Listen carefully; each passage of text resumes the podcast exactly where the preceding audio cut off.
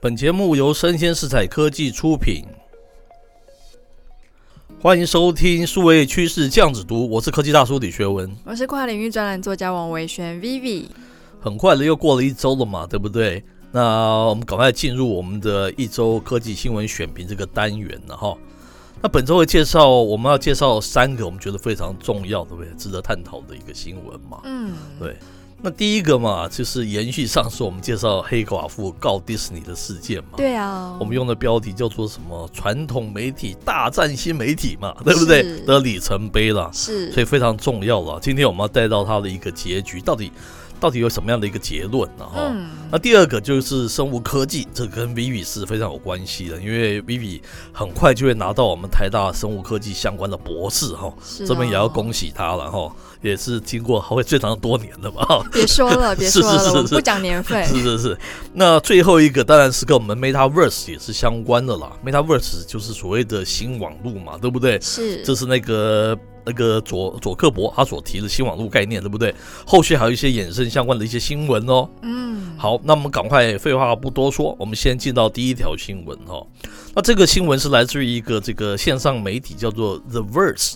那它有一则新闻哦，叫做 AMC 和华纳兄弟达成协议，电影上映四十五天内不会上串流平台了。好、那我稍微简短的介绍一下它新闻的内容。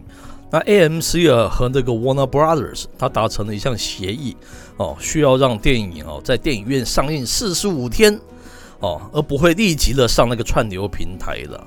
那这个 AMC 哦，它就是一个 American Multi Cinema 它的一个简写嘛，它就是一个美国一个连锁电影院呐、哈、这样子的一个代表了。它的 CEO 在他的财报电话会议上面宣布哦，意味着今后的 Warner Brother 不会在他的自家的哈、HBO 哦 Max 是 HBO 的那个串流平台上面立即播放它已经关机到明年了哈，二零二二年的蝙蝠侠和这个芝麻街电影，要等到上映六周之后，好啊，是哦。哎那我还是蛮好奇的，因为我知道电影在各国上映的时间都不一样嘛。。是所以说，假如说我们台湾没有上映，可是在美国已经上映超过了四十五天的话，那它是到底可不可以上平台啊？嘿，这是一个非常好的一个问题嘛，哈。那这是这一个蛮好的问题的，但是我觉得它主要讲的是美国市场了，嗯，毕竟美国市场还是全世界最大的市场嘛，哈是。那去 regular 它会比较有有 sense 啦，是啊还蛮有道理的耶。欸不过我觉得这个新闻应该是在回应之前黑寡妇她去告迪士尼嘛，